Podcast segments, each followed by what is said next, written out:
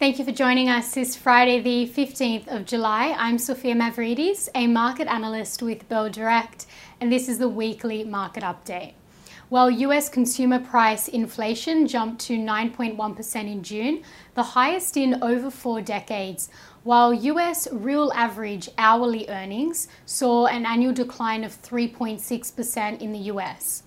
All three US benchmarks are in the red week to date the worsening expectations of baseline economic growth in the US saw cyclical market segments decline, such as the financials and industrials. In the Treasury market, we've seen the yield curve inversion intensify. We've seen an over 100 basis point twist between the two year and the 10 year points on the US yield curve in the last month. And now the inversion between the two has reached its biggest point since the year 2000. The two year Treasury yield, in particular, is more sensitive to monetary policy changes, so the move came after the CPI announcement. Investors are now awaiting the next rate hike and considering all of this, rebalancing portfolios back to planned asset allocations. Now, while US markets had a mild reaction to the CPI announcement, inflation at 9.1% is still a very high figure. So, a few months ago, it was widely predicted that by this time of the year, inflation would have peaked. However, this hasn't happened, and inflation is expected to continue to rise this year. It poses questions around the likelihood of a US recession and what that would mean for markets.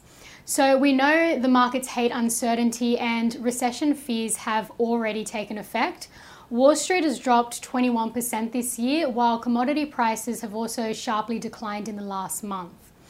Now, despite this, US markets remain stable when you look at it from the perspective that profit margins are maintaining near record highs, and we haven't seen any significant downgrades in the latest earnings forecasts it likely means that uh, the US stock markets haven't priced in a recession yet, and stocks could fall even further in a recessionary scenario as corporate earnings begin to suffer. Locally, Australia's unemployment rate for June dropped to 3.5% from 3.9% in the prior three months. This was well below market forecasts of 3.8% as the economy continues to recover from the pandemic. So, what's caused movements in local markets this week? Commodity prices and company news. Monday to Thursday, the Australian market is down 0.4%, with materials falling 3%, while healthcare gained 3%. On the ASX 200, News, uh, sorry, New Hope Corporation (NHC) is the best performing stock this week, with coal prices jumping higher as Asian and European nations have been looking for energy sources outside of Russia. Other coal stocks also took the lead, including uh, Coronado Global Resources, CRN, and Whitehaven Coal, WHC.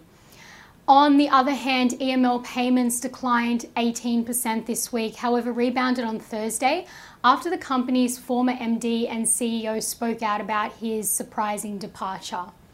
And looking at the All Ords now, buy now pay later company Sezzle, SZL, was the worst performer, falling 57% this week after news that fellow BNPL company Zip walked away from their deal to acquire Sezzle. Meanwhile, 88 Energy, that's 88E, surged 50% after a positive quarterly update. The most traded stocks by Bell Direct clients this week were Whitehaven Coal, WHC, Mineral Resources, MIN, Westpac, WBC, ANZ, CSL, Rio, and BHP. Clients also bought into Commonwealth Bank CBA while took profits from Fortescue Metals, FMG, and the ASX. And the most traded ETFs this week were the BetaShares Active Australian Hybrids Fund, HBRD, and the BetaShares Australian Strong Bear Hedge Fund, BBOZ.